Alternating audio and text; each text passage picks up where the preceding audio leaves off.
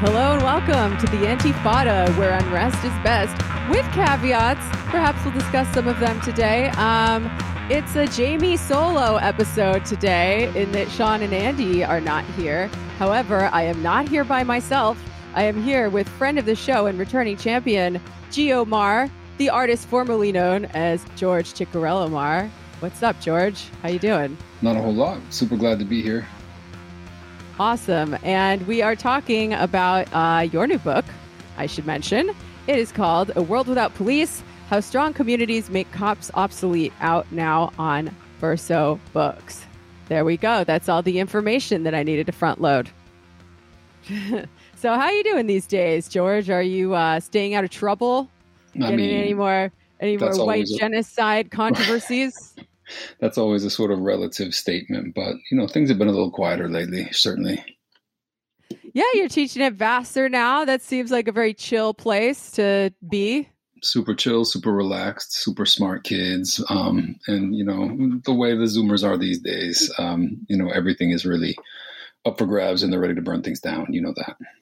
Oh hell yeah! You know I've re- I've really heard a lot of mixed things about the Zoomers. Like I feel like maybe there is uh, a tendency to perhaps idealize them on the part of people who are old and tired. Like yeah, they're gonna save us. Don't worry about it. And other people like no, college kids are fucking idiots, and that's still true. Like uh, maybe it's a dialectic. I don't know.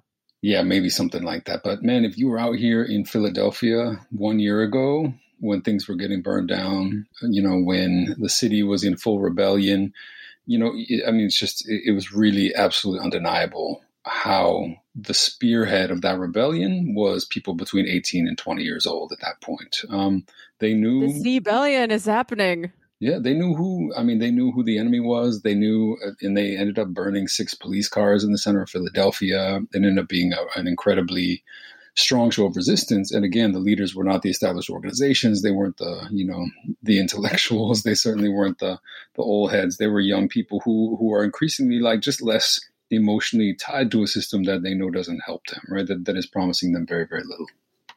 Hell yeah. I mean, it makes sense after seeing the millennials struggle and get so much shit for it. Like, nobody likes us, and we're trying so hard, and we're so broke, and we're not even eating that much avocado toast, really. Uh, makes sense for them to look at that and be like, you know what? We're not even going to play this game. We don't care what old people think of us. We're just going to do our thing. Yeah, I don't really. I still don't understand the whole millennials versus Zoomers thing because I think it's it's a progressive disillusionment with the you know with the old world. But um, you know, I guess uh, you know there's something about millennials still trying to cling on to something. I guess that people are trying to argue. But anyway, I'm not seeing Zoomers. Uh, I'm not seeing that in Zoomers at all. But and, and you know, my students are just great and some of the smartest kids I've ever seen. So certainly smarter than I was as an undergrad.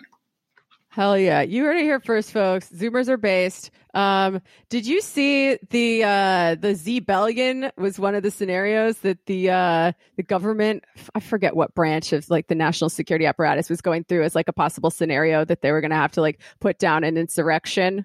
I did not. That does not surprise me at all, though. yeah, well, maybe they were right. Um, before we get into our talk on abolition, I wanted to pose a little question from one of our reply guys on the last episode we did on Venezuela. Because the last time we had you on, we were talking about Venezuela. Uh, as you recall, we were at a party. Perhaps we should have brought you to the studio. I was a little frustrated at all the fucking background noise and drunk people uh, Yeah, on that one that. but um we did another episode recently on Venezuela with my comrade Marvin Gonzalez about his trip to Venezuela as part of the DSA International Committee delegation. Um, and we got a comment from our very polite anarchist reply guy. So be nice. He's nice. Um, but he he had a question about the communes, and I was wondering if you could address it.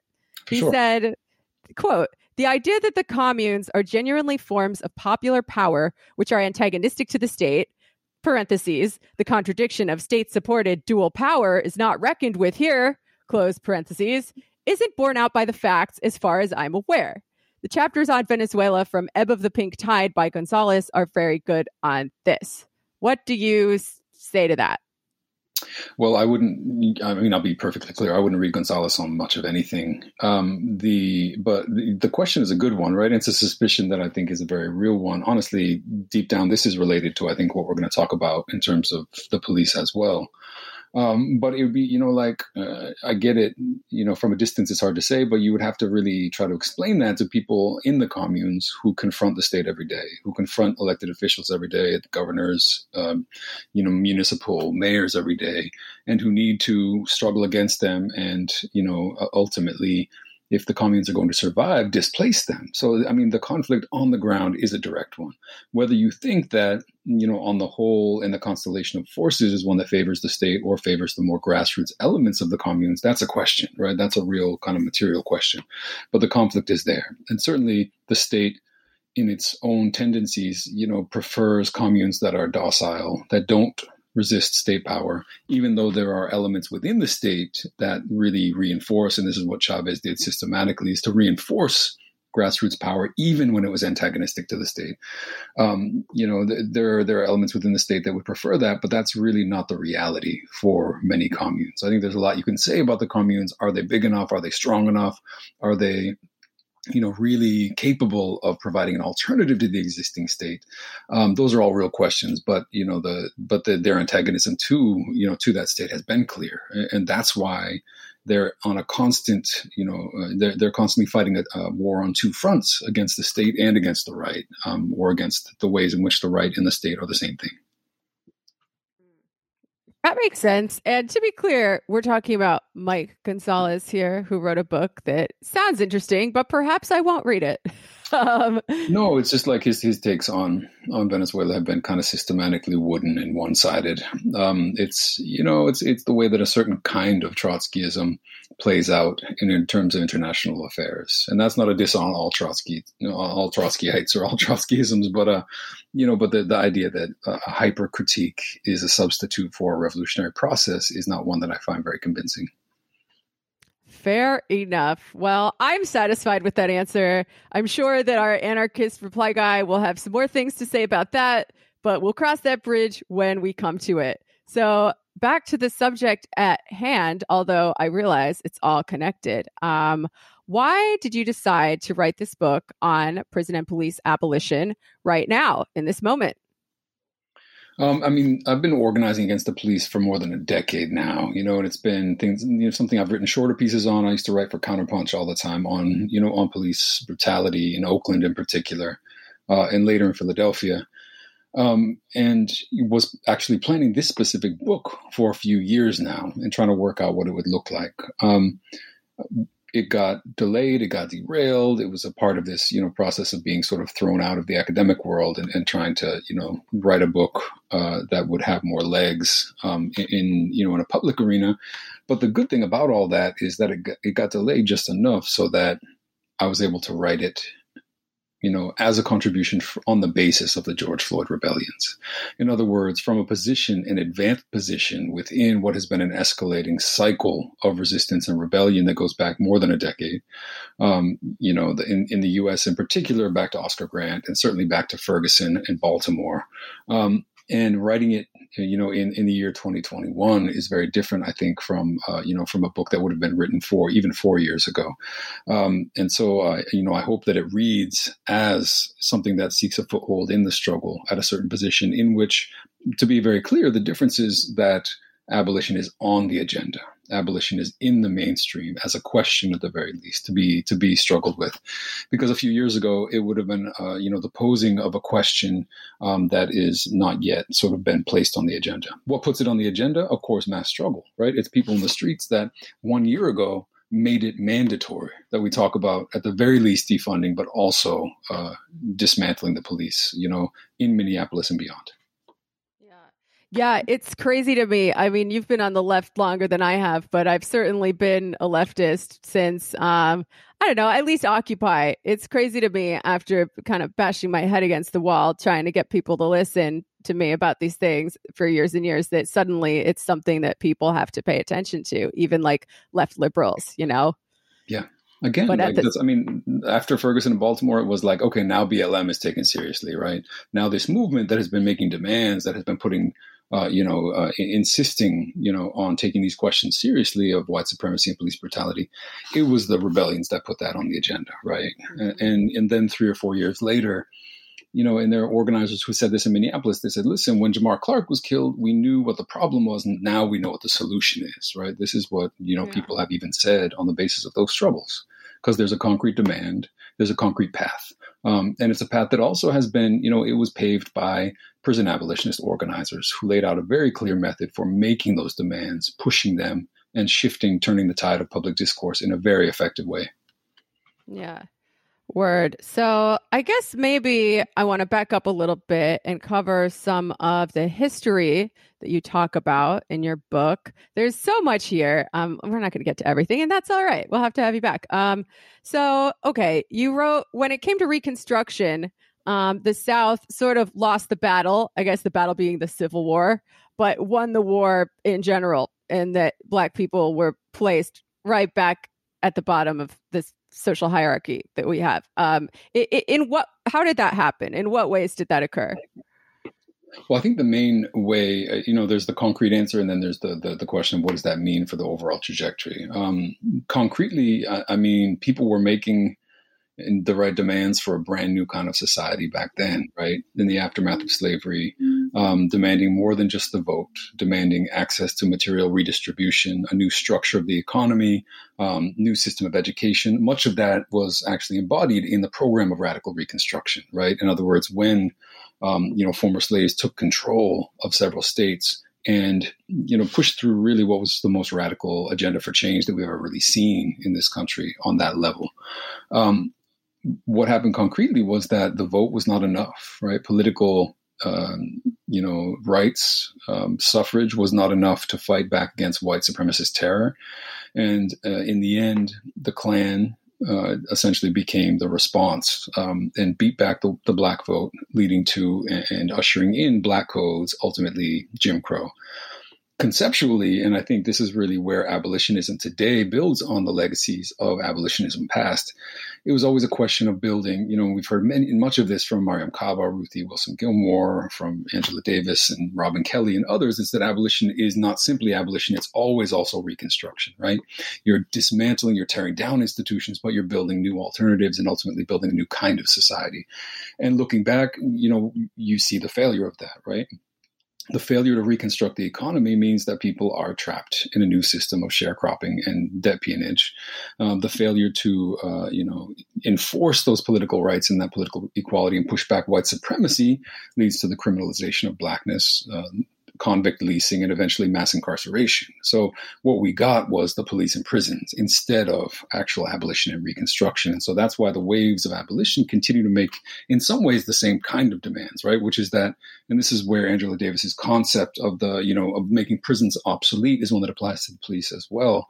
Um, and what it points toward is the fact that, listen, you, you, as long as you have a society built on inequality, racial inequality, gendered and economic inequality, someone's going to need to protect those inequalities, right? Patrol them, guard them. And that someone is going to be the police of some, you know, of some kind. And so you can't really fully abolish the police and prisons without rebuilding an alternative form of living. Yeah, word. So that answers a whole bunch of my other questions, actually. But I'm going to fast forward a little to the 1990s when, you know, I guess people have different takes on the crime wave of the 1970s, which was a real thing. Um, but regardless of what you think about that or how to deal with it, crime started to fall again in the 1990s. And yet, police budgets continued to rise and mass incarceration continued apace with the crime bill of 1994 and other very punitive measures um, pushed through by Democrats. Um, why why did this happen? Why this approach? I mean, I, I think you're right. There's no real consensus on what actually explains the ups and downs of you know so-called violent crime during this period. It's totally clear though that there's no connection between crime and mass incarceration, no connection between crime and policing levels. And you're right that it's in the 90s that this becomes perfectly clear because as policing and mass incarceration take off, crime rates uh, drop, but not in a causal way. They're already dropping. They're already going down. and there's no connection certainly from there um, from there on um, what does continue is the panic right what does continue is the racialized fear um, the narratives that we've been rehashing obviously recently about super predators about you know the demonization of the inner city the sort of imaginary you know crack you know epidemic um, again not that there was you know that it was entirely imaginary but the fact that it was constructed as a kind of myth to justify the most repressive um, measures and the most you know profound racial demonization.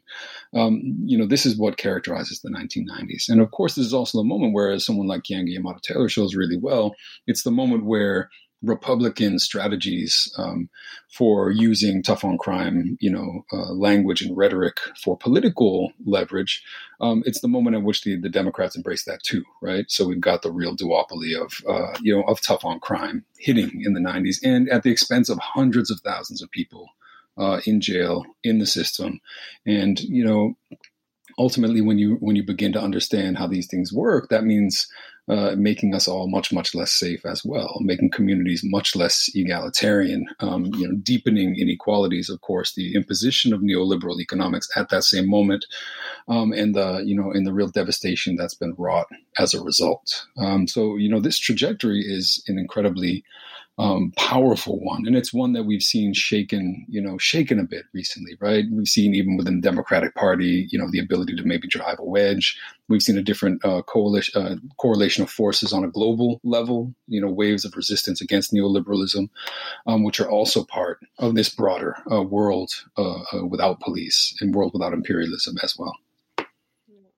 So, what do you make of the idea that uh, a lot of communities of color were asking for more policing uh, in in various different ways. I mean, I know that isn't the only thing that they were asking for, but it's the mm-hmm. only thing they got.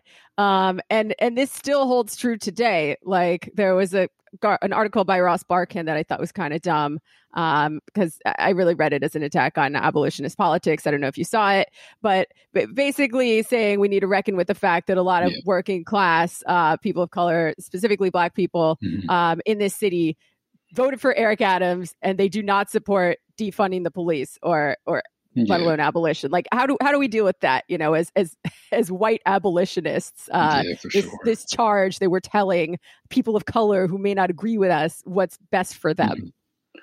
Yeah, I mean, the first thing, first things first is that like anyone can be wrong. The community can be wrong. The community can vote for its own, you know, oppression and repression. In fact, white communities do it all the time, right? That's literally the story of what we're going through today.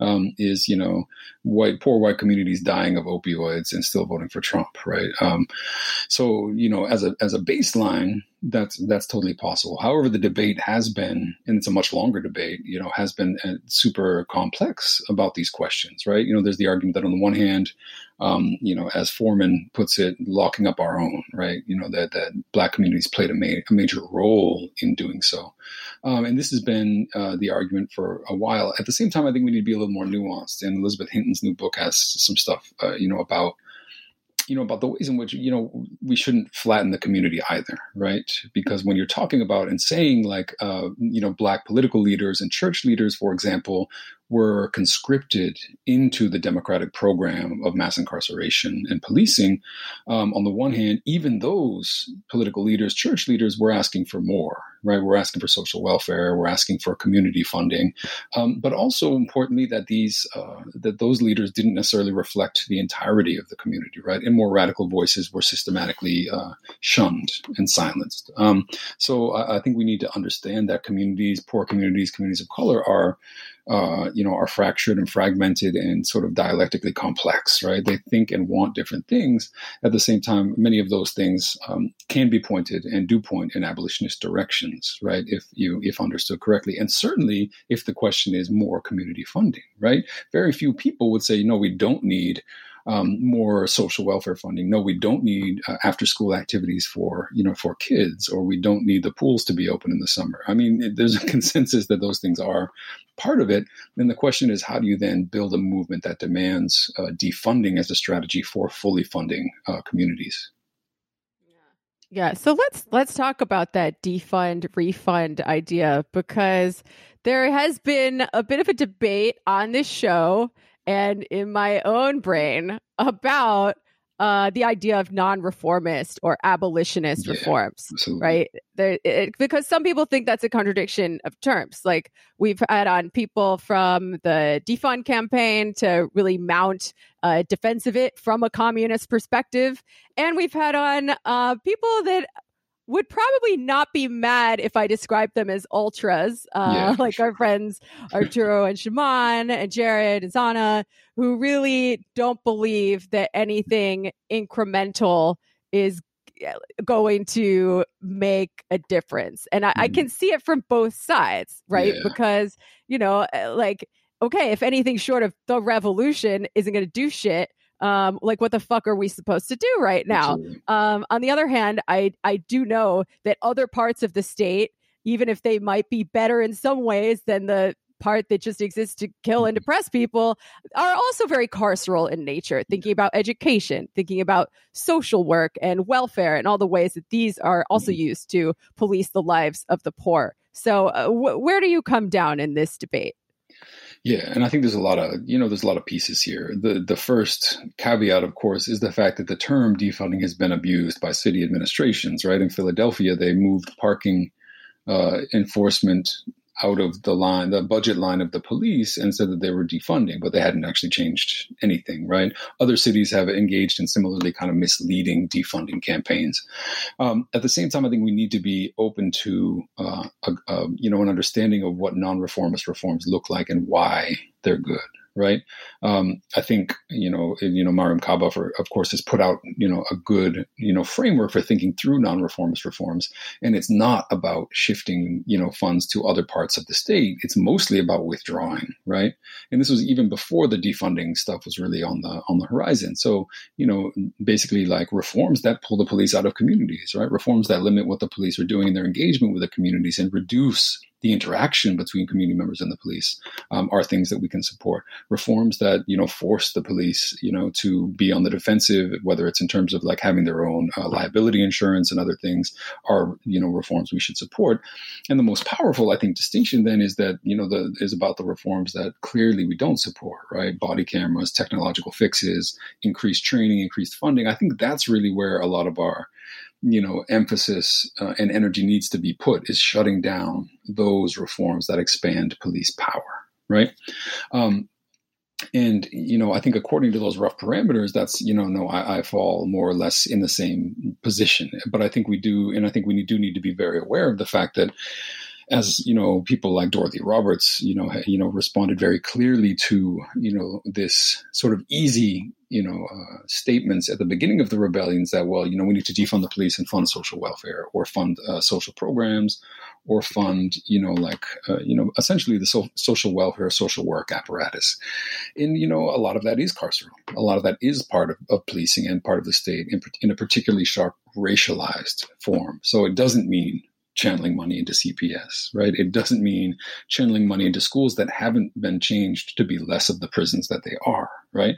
Um, and so I think those things are, you know, essential to keep in mind. But if we're talking about something like the CAHOOTS uh, model of 911 response, which is not run by the state, right? Which um, diverts 911 calls for mental health emergencies to, uh, you know, to crisis experts, uh, you know, who act as first responders, that's absolutely useful and incredibly useful. And the experiments that have been done with that model have shown that literally what it means is tens of thousands of, you know, uh, incidents in a year not going to the police, right?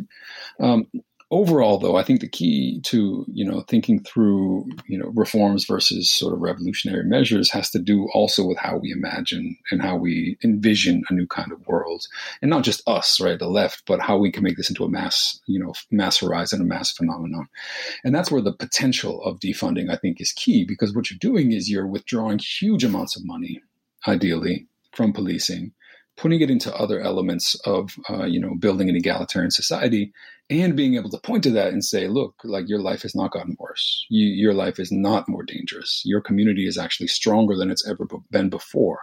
And i think that is the real practical bridge. Um, of course it's very difficult and these kind of reforms are always a question of kind of fighting off uh, you know the, the attempts to co-opt them on all sides. At the same time that we need to understand that the bridge toward abolition needs to be a practical bridge, right? It can't be just an ethics. It can't be just a, a rhetorical uh, bridge about an imaginary future, but a recognition of the ways in which that future is being built already. Yeah. Well, I think my pendulum has just swung back over to your side of this debate. Uh, I'm sure I'll have some ultras on really soon, and they'll convince me the other way. But um, make that makes a lot of sense. and like, like what the fuck else are we supposed to be doing right now? Like, the exactly. revolution yeah. is not yet happening. Uh, I don't but think we're in a place you, where we can make it happen. But also, like we, and this is part of the what I hope is the is a major takeaway of this book is that policing is so central to the United States, to our society, to American history, um, and that makes it very daunting. The idea of abolishing or even just rolling back police power, but that's part of why you know we see even small changes creating such a severe reaction, right? And provoking such a panic on the right um, and provoking the police to be even more aggressive and even more racist and to really out themselves as open fascists and demand Trump, you know, have a second term. And that's part of these dialectics that we're that we're going to be engaging, right? Right? Is the question that like if they hate it that much, you know, part of it is because there's a reason and because even small changes can provoke much broader chain reactions. Yeah. Yeah, I was going to ask you about that. Like even something that really doesn't do much of anything at all, like body cameras, they get they throw a fucking temper tantrum. Are the cops temper tantrums over even like bullshit reforms that aren't going to do anything? Are those evidence that those reforms actually do matter or is it just them being little piss babies? Yeah, no, I mean that's a, that's a really good example of the fact that them being mad is is not a, a sufficient indication that the reforms matter, right? Because you know you've always got this these temper tantrums uh, precisely because the police want more and more and more impunity, right? They want absolute impunity, and also because you've got a gap between like you know, police rank and file, union leadership, so-called union leadership, I should say, um, and leadership, city officials, police commissioners, right? Where you know, where the it's the political leadership that that wants these sort of uh, reforms, technological reforms, you know, uh, and it's the rank and file that you know again throw throw pissy fits whenever they get you know a, a, chance. So it's not enough, right? We do have to look at the reforms because, but you know, again, body cameras don't help. They they actually in the long run um, make policing uh, you know more uh, effective in its you know task of white supremacy and you know upholding uh, capital. So that's not enough. We need to look you know more closely at the reforms, but it does indicate you know the kind of reactions that you're going to get right constantly for even the smallest things, and that is part of this broader uh, you know broader dynamic. Right. By that I mean the fact that you know uh, you know policing is even more out of pocket today, right? Because police feel like they're on the defensive because they're you know, feeling resentful and frustrated. And so they're embracing, you know, white supremacy even more aggressively in some cases than they were before um, because they feel like they, everyone's out to get them because the city officials are against them and they're flailing and they're reacting. And that reaction in some ways is a good thing, right? That's part of what we helped to provoke on the streets in Philadelphia. And it helped to really embarrass the police commissioner um, and it just encourages the Fraternal Order of Police to do what they do, which is to be even more uh, openly fascist and to refuse all, all change. Yeah. Yeah, I, I, mean, I should say that I am convinced that these uh, non-reformist reforms that we're talking about would be a good thing objectively. Um, like I recently had a personal experience with a friend who was suicidal, and I had to make my friends and I had to make this decision uh, as to whether to call 911. And I called them and I asked, Is there an option where you don't send the cops? This guy is not dangerous to anyone but himself. You do not need, we do not need cops here. They are not mm-hmm. going to make it better. And they said no.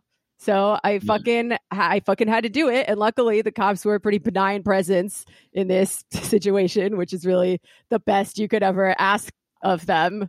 But like it like it could have it could have gone badly. Like i don't know. Like i've read so many i've read about so many things where uh somebody with mental health problems mm-hmm. you know they someone called 911 trying to help them and the cops fucking shot them and yeah. killed them no, so, the reality again, like this is established, right? The, the reality is that they are 17 times more likely to kill someone who's having a mental health crisis, right? We're talking huge, really unimaginable numbers.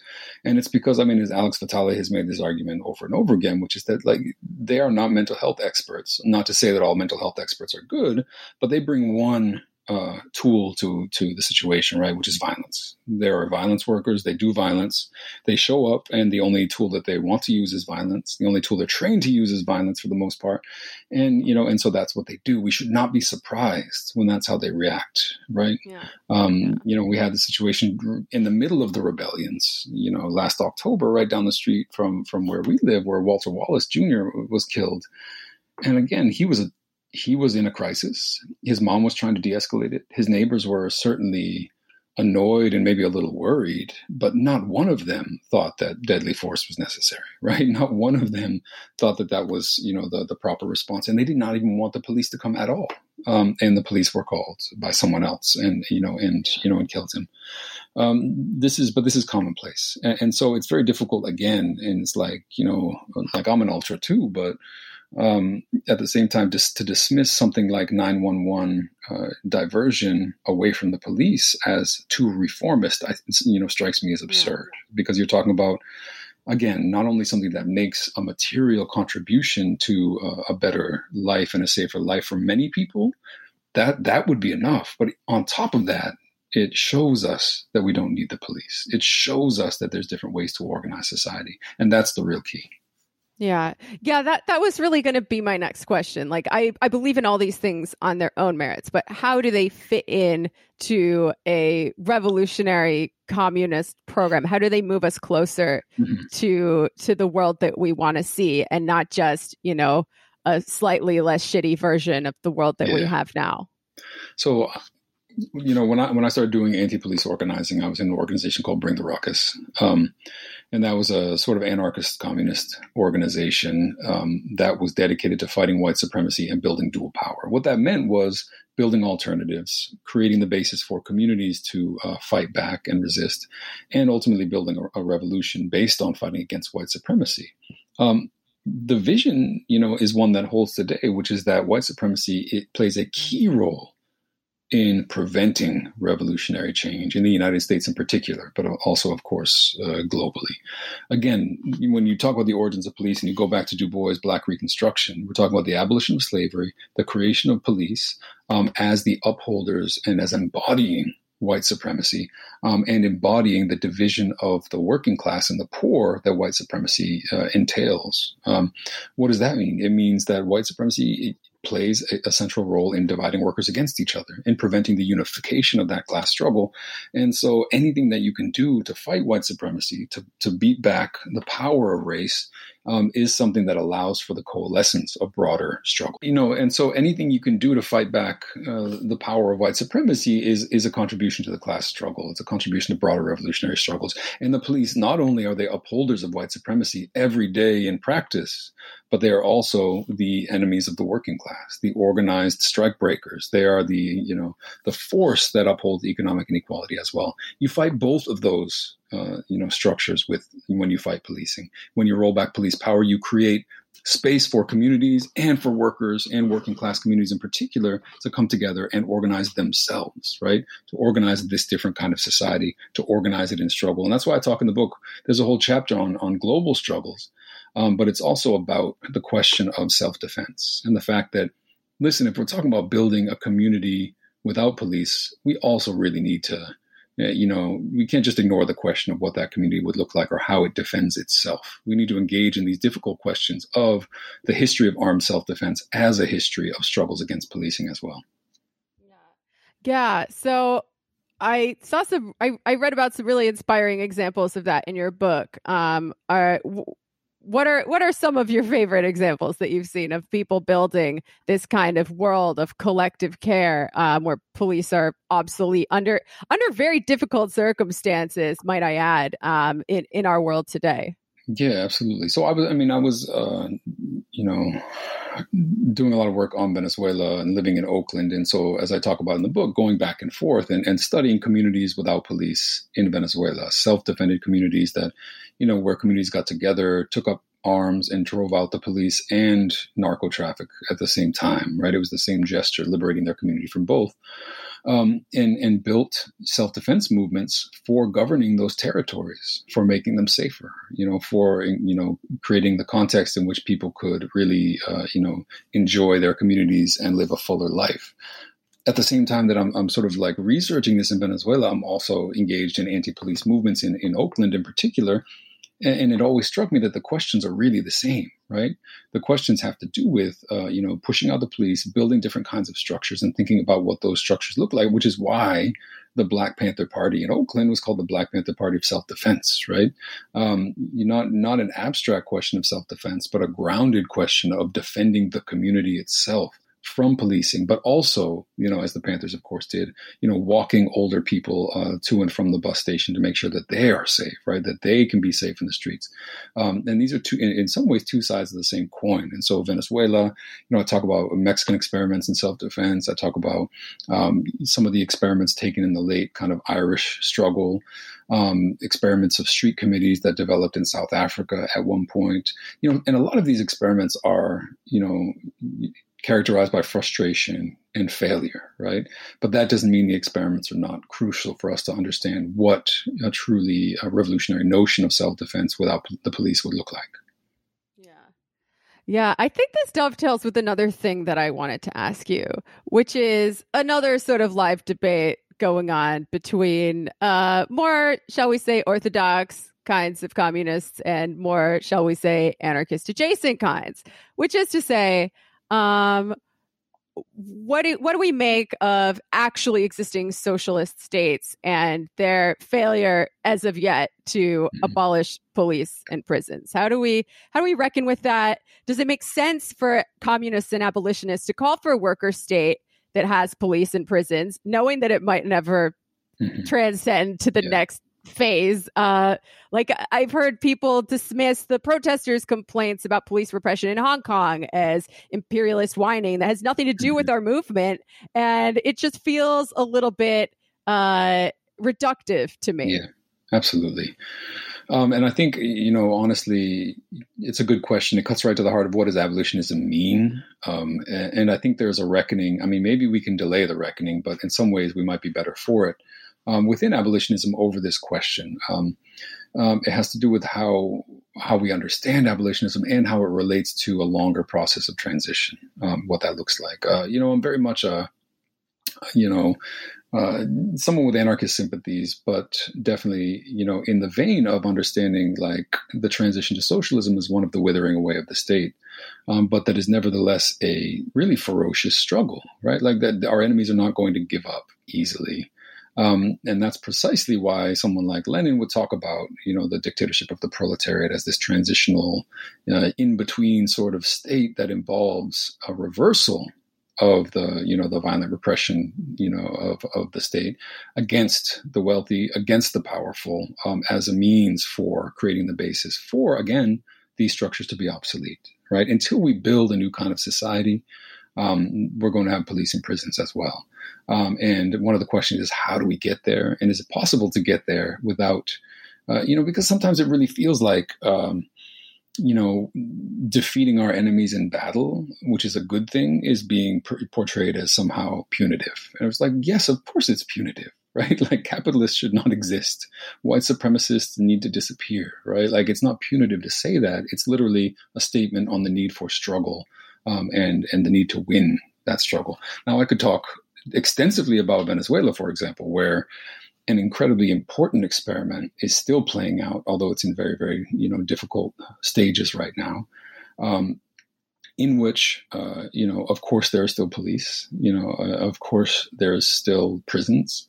Um, but there's a lot to be said about what's been going on in those prisons and what's been going on in the police. Um, there was an attempt to reform the Venezuelan police that was incredibly admirable in certain ways, but also really doomed to failure because this, you know, the police still ended up being uh, kind of like the police. you know, it's like you don't. So yeah, I mean, on the one hand, you've got the sort of a uh, the you know the hypertanky line of like, no, these are automatically uh, liberators and protectors of the people is is not true. Um, but then again, the anarchist line that says that they're exactly the same as all other police by definition isn't exactly holding water either as part of a process.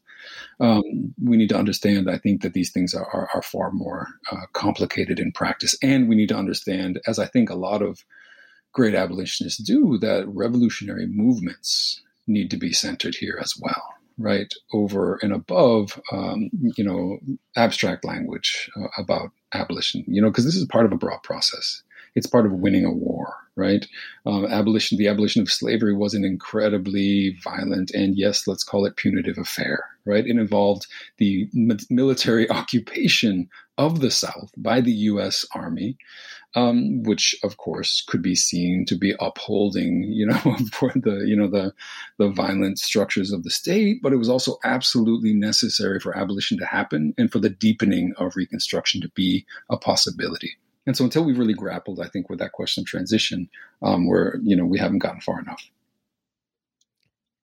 That's a very even-handed answer, and I agree with you. It's this shit is complicated, you know.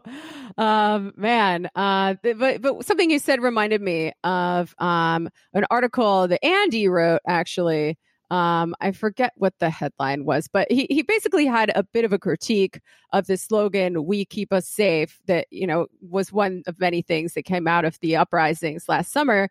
Um, the idea being of, of course, we want a world where everybody is safe and where everybody takes care of each other. But in order to get to that world, we're actually going to have to pass through some incredibly risky territory and some incredibly dangerous times that will probably be traumatic for everyone involved um, and, and, take on great personal risk. Um, what do you think about that? Yeah, no, I mean, I think that's a really great point that also dovetails with other, you know, other points that need to be made about, you know, about that, you know, the question of, of who keeps us safe. Um, uh, the fundamental starting point is we also don't want to, is that we can't begin from a perspective that says, you know what, like you know we're trying to build a new world but in the meantime we need the police. Um, because that's an error from the start. It, it, assumes that the police protect us when they don't right? It assumes that the police keep poor communities safe when they don't. They keep women safe when they absolutely don't. And so we don't want to fall into that right? The idea that you know at the same time people are going to call the police in the meantime and, and, one of the engagements that we need to have on a mass level is around this question of whether or not that's the most effective way to keep people safe. The flip side, I think that you're raising very well, is the question of risk, right? Because you do also hear this, right? You have this hear this argument that like it's communities, you know, the the most, uh, you know, you know, the communities that suffer the most. Um, you know, have the most, you know, are the ones who can't afford abolition. Let's put it that way, or can't afford to defund the police. Um, the poorest communities, the you know, um, you know, women and others, um, by virtue of being, uh, you know, subject to the violence of the system, somehow we're, we're expected to believe this argument that um, that they can't afford abolition when the answer is already in the question because these are precisely the communities that are left vulnerable by the police that are you know that suffer the predation of the police that are systematically harassed and violated by the police uh, and so I, I, do engage that particularly in the international um, sphere, you know, as a sort of way of looking back at the U.S. and, and dismantling this argument that there's no, you know, the argument about risk, um, because uh, you know you've got people saying, right, oh, communities of color they need the police, right. And again, first of all, you know, so the police don't protect, you know, those communities. Um, but second of all, it's not hard to look to, you know, places in the U.S., but also places in Mexico or Venezuela where it's literally the most dangerous, most violent, most vulnerable communities that are saying enough is enough. Where do I go now? Um, you know, I'm going to put my Sean hat on for a second and talk about organized labor because he's question. not here. Um, so yeah, you make a pretty good case in your book why cop unions should be kicked out of the AFL CIO, why mm-hmm. one of these things is not like the others. Um, but then there are critics who think, oh, well, it's it's just going to weaken the power of organized labor at a time when it's already not doing well. Um, what is the cost benefit analysis of that? Yeah. I mean, and to be clear, uh, you know, it's not even a question of kicking them out of the the mainstream labor federations. You know, police, so-called police unions, the fraternal orders, the benevolent societies need to be absolutely obliterated. Um, the they are the spearhead of policing, which is the spearhead of a fascistic view of society that has been pushing us in that direction for decades. If you look at what the police unions argue, what they want, what they hope for, uh, if you look at the fact that they doubled down on their support for Trump for his reelection, um, and that their concerns extend far beyond policing. Uh, you know that you see that the the actual political voice of the police is one in which which points toward a society of permanent hierarchy, inequality, um, and repression, and blind obedience to the law, a law which they themselves break and remake all the time. So you know it's it's really not the case that you could make an argument for keeping police within the labor movement, right? What does more harm to the labor movement? losing uh, you know some members and losing the funding that they have behind them it's a highly you know unionized sector of the working class of course or giving white supremacy a, an unquestioned pulpit within the labor movement right because i think the, the correct argument and the argument that many people are making is that when you have police in your unions what you're telling workers of color low wage workers is that they actually don't matter to the movement. When actually it's the opposite. Those workers are the future of the labor movement a large you know, multiracial, multinational labor movement far beyond our borders um, is is is going to be the future of that labor movement. And you're cutting that off at the knees if you're saying and bending over backwards to try to include the worst elements and the most reactionary elements of the so-called labor movement uh, within it. Um, ultimately, there's no way around this question um, because you know, and they're very smart, very good people arguing that we should not pose things in this way, that we should leave aside the police unions because we don't want to strengthen the hand of the right in terms of turning those arguments against uh, teachers' unions and other things.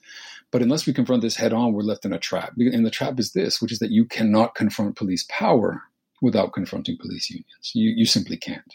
They negotiate that power on a local level with binding arbitration, uh, you know, negotiating with local officials and enforcing um, their power on a local level. Um, they lobby for and you know achieve new legislation on the state level. You know specifically law enforcement bill of rights, which make it almost impossible to even hold any police accountable for the most you know egregious violations.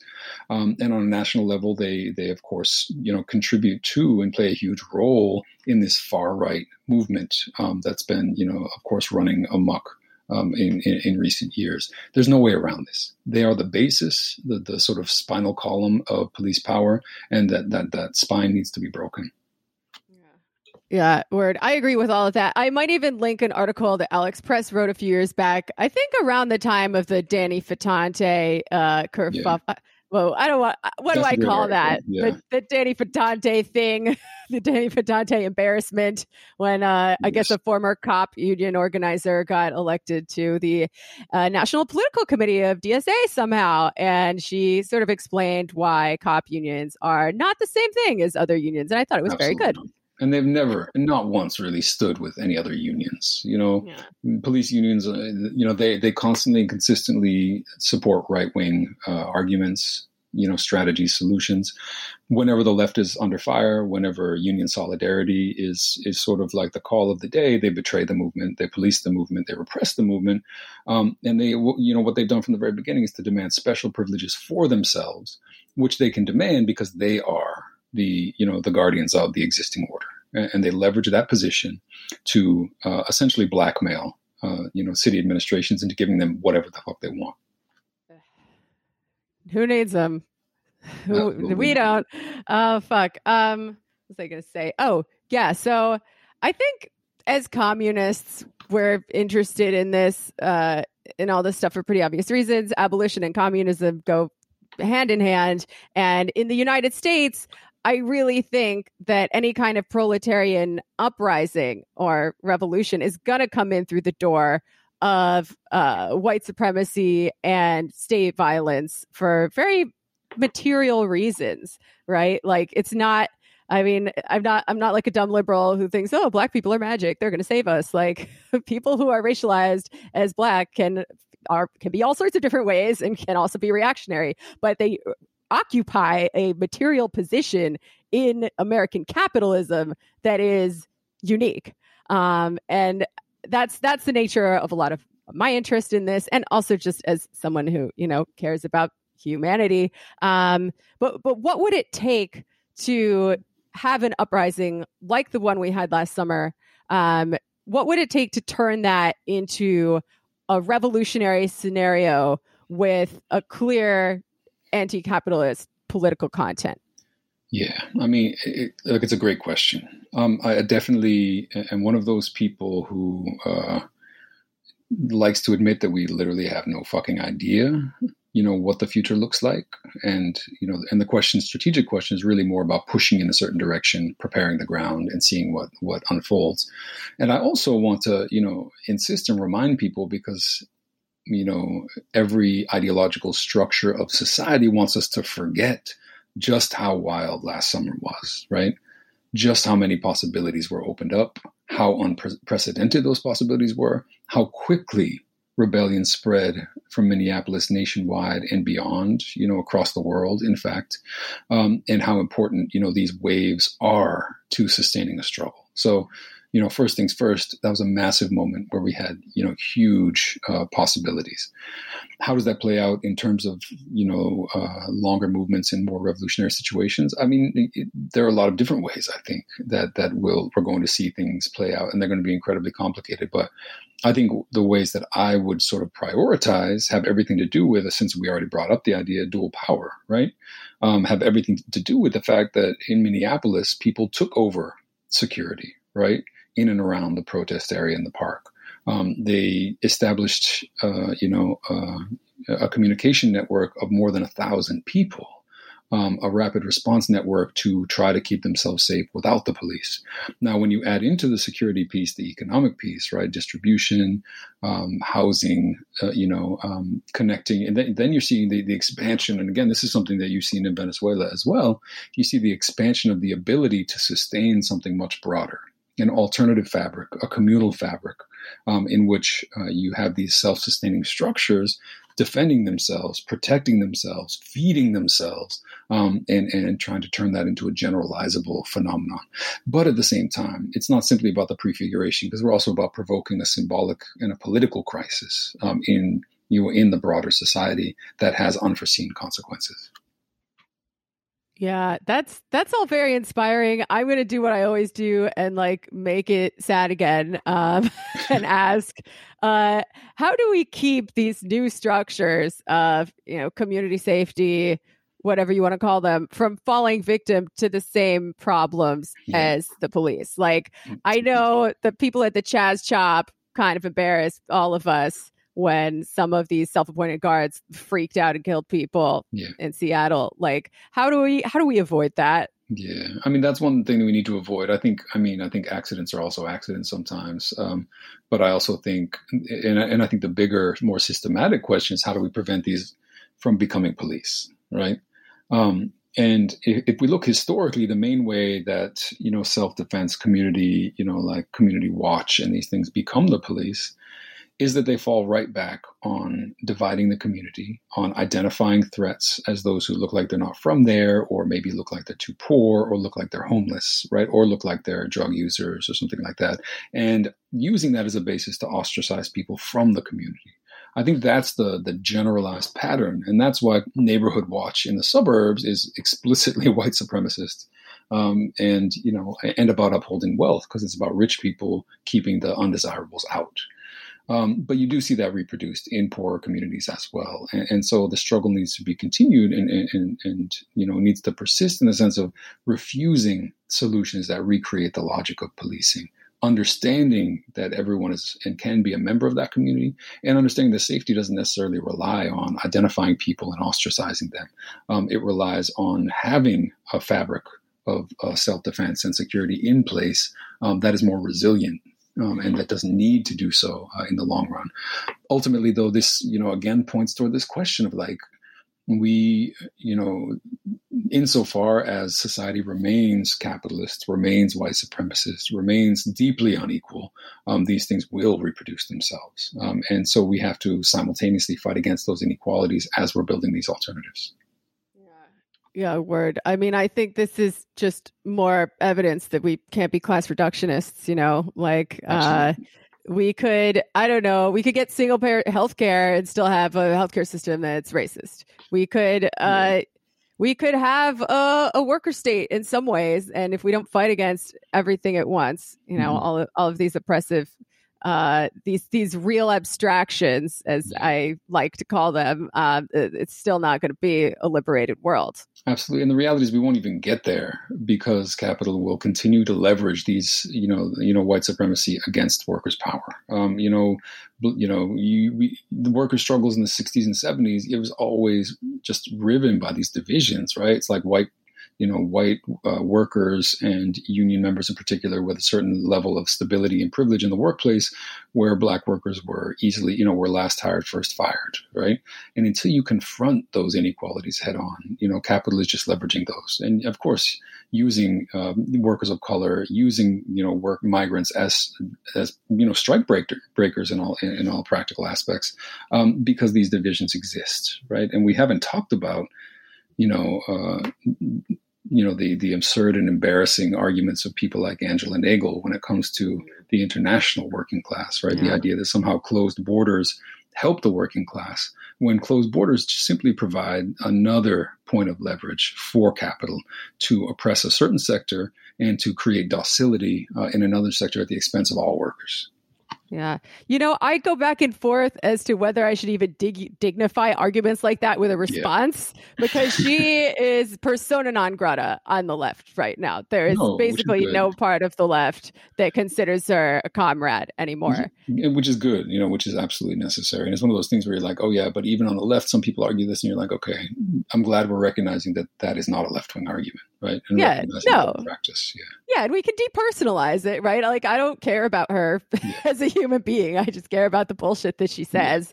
Yeah. Uh, but like, you know, you get that cozy with Tucker Carlson. Yeah. Uh, it's pretty obvious that you are at, at best a, a, useful idiot for the right, and, and it's not. And uh, you, it's not. Uh, you know, I mean, it's no coincidence, right? It's the same thing Stephen Miller, you know, and you know Stephen Bannon were saying um, about you know migrants driving down you know wages, which is a fucking lie.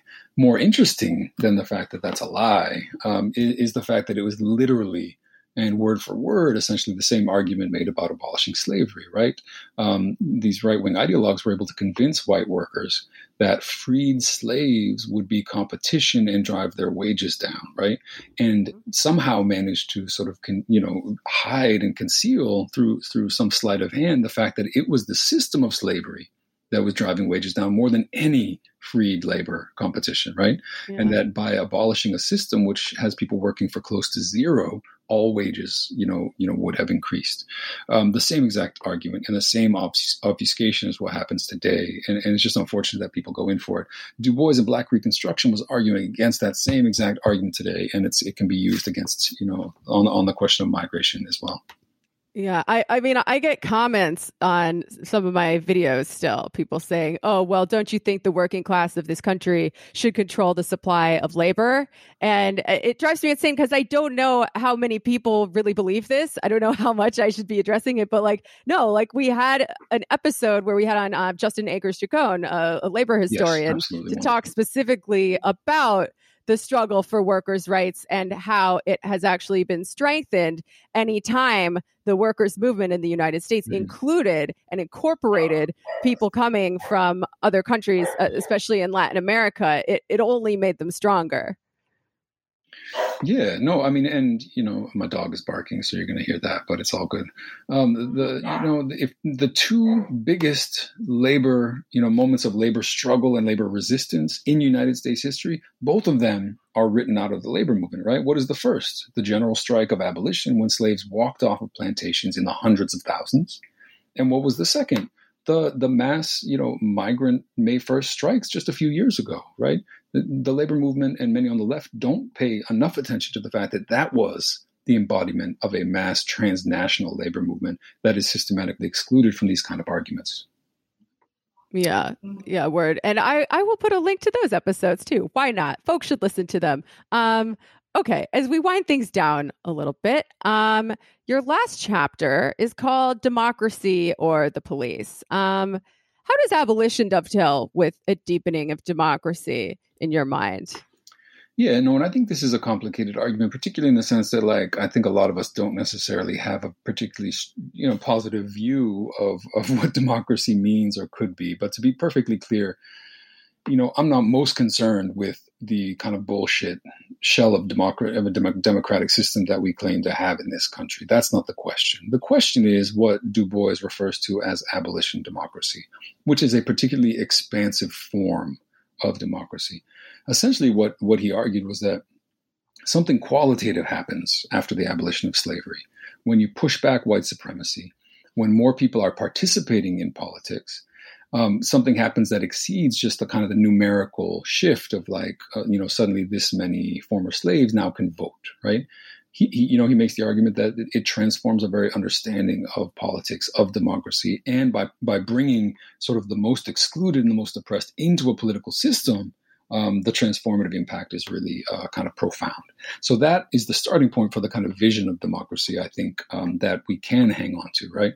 Which is a transformative vision in which, again, the most excluded, the most oppressed, uh, you know, uh, segments of society um, are able to have a transformative impact.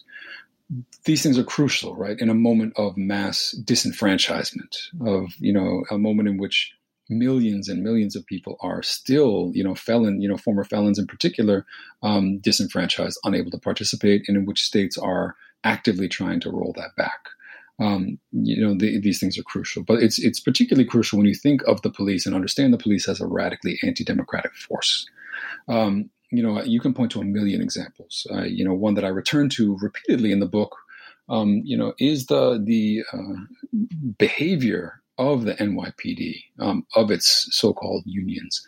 Um, and again, you know, De Blasio, I'm not a big fan of De Blasio, but what was made clear in the aggression that the NYPD showed toward the elected leadership of the city of New York was that it didn't give a fuck, right? Was that it was willing to do essentially anything, including go on strike, basically without calling it a strike, including dox the you know the family members of the mayor, um, if it meant leveraging more power. And that's exactly the way that policing has always worked. Um, there are other examples that I talk about in the book. There are documented examples of the city of Vallejo, California, um, where you know there's sort of almost a low scale war between police and city administrators, um, including uh, physical violence uh, to to attempt to push forward a radical vision of the world of police. Um, policing is anti-democratic and it's anti and it's most definitely anti our understanding of what a good democracy would look like meaning a participatory democracy an egalitarian democracy a labor democracy. Policing is not compatible with any of that. And so as i argue in the book you need really, we need to really choose at some point do we want that? Do we want democracy an expansive you know democracy uh, or do we want the police? Because you can't have both yeah, word. I mean, I'm no friend of Bill de Blasio, but it was somewhat distressing to see, oh, yeah, they do whatever the fuck they want and the mayor can't do shit about it. Cool. Great, great world we're living in. Yeah, and they um, and they and they get what they want. They get it from de Blasio too, right? You know, he he knows better than to really fight back. Um yeah. and and that's the really the, you know, shocking piece. Yeah. Yeah. Well, we're about to get an actual fucking cop as the mayor now, so that'll be fun. Yeah, see how see how that plays out. Oh god. So, all right. I like to close our episodes on a bit of a call to action. So, for folks out there in podcast land listening who, you know, maybe hated the cops before, but now they hate them in a much smarter way after listening to this interview and they want to help they want to get involved, what what can folks do like here and now to try to advance this project? Uh, you know, I mean, this is this is a broad project. I think that involves action on many many levels. Um, you know, and, and uh, you know, fighting on on different levels. Fighting the prisons is also fighting the police. You know, prison abolitionist organizing is essential. Um, you know, and and really set the pace for a lot of the police abolitionist stuff that's happening now. Building communities, building on community organizations, um, building a network. You know, you can you can go out and build a rapid response network in your neighborhood, right? So that everyone on your block is on a text thread or everyone on a five block radius is on a thread where um, not only you know you can alert each other if the police are in the neighborhood um, but you can appeal for help if someone is in danger or if there's a conflict or an argument or you know someone needs to um, you know, if someone needs to speak to someone in the neighborhood about who's engaged in maybe like property theft or something like that, but doesn't want to call the police, right? These are the kind of things that people need to be doing on a systematic level, tying those pieces, those little micro pieces, into existing neighborhood organizations, broader demands towards cities for funding, for defunding, engaging in supporting street movements. Because again, street movements are where this begins, and it's going to take more militant street protests to ensure and focus on, you know, achieving the aims that were laid out last year. Um, and so it's really a multi-pronged process that we really need to, uh, you know, all be participating in. And, and you know, again, I, am in, in some ways an optimistic person because, like, I like to say I grew up in the 90s and the 90s were fucking terrible. Um, yeah. so, like, all of a sudden people are like, wow, things are terrible in 2021. And I just look around and I see so much possibility and opportunity. Um, and, you know, and so many people uh, who don't believe in this system anymore, who don't believe in colonialism and white supremacy and imperialism. And, and so I'm super excited, honestly. Again, we're back to where we started with the Zoomers, right? I'm excited to see what happens, right? I'm excited yeah. to see um, you know, younger generations leap beyond their elders um, and build something truly radical and truly liberatory moving forward. I feel the same way. Uh, the the '90s. Can you imagine thinking that was the end of history? Like that's all there's ever going to be for the rest of fucking time. Like that would be so depressing. Yeah, really. I mean, thankfully, I, I, don't know how you know Francis Fukuyama is still writing books after declaring the end of history, and then you know history coming in the back door and reminding him that it wasn't. Uh, oh, history is happening, baby. It's happening. all right. Um, I think he actually kind of took that back. I think he had to. He, he did, like, but oh. like when you take something back and you're like, "Oh, I was totally wrong about that," like, but please listen to this new thing that I want to talk about. like, yeah. why would I care what you have to say? Yeah, fair enough. Well, you know what? If he wants to join us and be a communist, then he's welcome to, you know, sometimes people take a little time to see the error of their ways. Yeah, absolutely. all all are welcome here. Even guys who used to think that it was the end of history. Bad Hegelians, we call them. Yeah. Um, Thank you so much for coming on this podcast, George. Uh, it's always a pleasure to talk to you. Um, you want to plug your book a little bit before you go? I'm going to put a link to it in the episode description as well. No, for sure. Thank you so much for having me on. It's it's been a great conversation. The book technically uh, launches uh, tomorrow. Um, it's called The World Without Police. Of course, you can get it from Verso. It's also the the August book club selection. So I believe you can still sign up for the book club and get it for uh, for free for the month of mm-hmm. August. Um, I'll also say that the you know the uh, the launch event is going to be September 1st. Um, and you can look look out for that online or on my website. And and you know it's going to be an incredible honor because I'm going to be joined by not only Alex Vitale but also by Robin D.G. Kelley. Um, so two oh, amazing nice. thinkers and you know abolitionist inspirations. So um, please join us for that uh, conversation as well. Like scrubbing blood off the ceiling and bleaching another carpet. How my house get haunted while Toyin body don't embody all the life she wanted. The baby just 19. I know I dream all black. I say not everything. Immortalizing tweets all caps. They say they found her dead. One girl missing, another one go missing. One girl missing another, but niggas in the back quiet as a church mouse. Basement studio when duty calls to get the verse out. I guess the ego hurt now. It's time to go to work. Wow, look at him go. He really doubts to write about me when the world is in smokes. When it's people in trees. When George was begging for his mother saying he couldn't breathe. You thought to write about me? One girl missing, another one go missing. One girl missing, another one. Yo, but little did I know all my reading would be about there is trans women being murdered, and this is all he can offer, and this is all y'all receive. Distract you from the convo with organizers. They talking abolishing the police, and it's a new world order. We democratizing Amazon, we burn down borders. This a new vanguard. This a new vanguard. I'm the new vanguard.